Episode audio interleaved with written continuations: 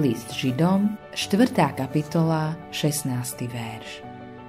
Pristupujme s dôverou ku trónu milosti. Modlitba je jednoducho vzájomný rozhovor medzi nami a Bohom. Tisíce ľudí sa modlia len vtedy, keď sú vo veľkom strese, nebezpečenstve, premožení neistotou. Bol som v lietadle, ktorému sa pokazil motor a ľudia sa vtedy začali modliť. Rozprával som sa s vojakmi, ktorí mi prezradili, že sa prvý raz modlili, keď sa ocitli uprostred boja. Zdá sa, že človek má v sebe inštinkt modliť sa v čase problémov.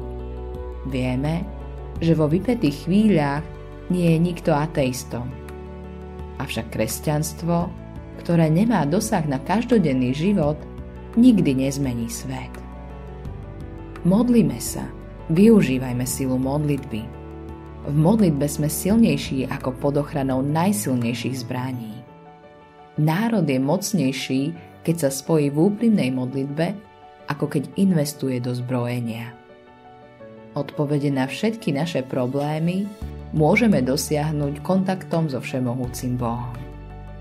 Modlitba dňa Môj čas strávený s Tebou v modlitbe, drahý Pane, je hlavnou udalosťou môjho dňa. Poznanie, že ty čakáš na toto stretnutie, ma pokoruje.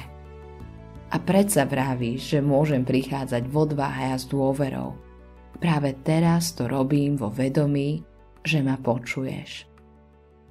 Autorom tohto zamyslenia je Billy Graham.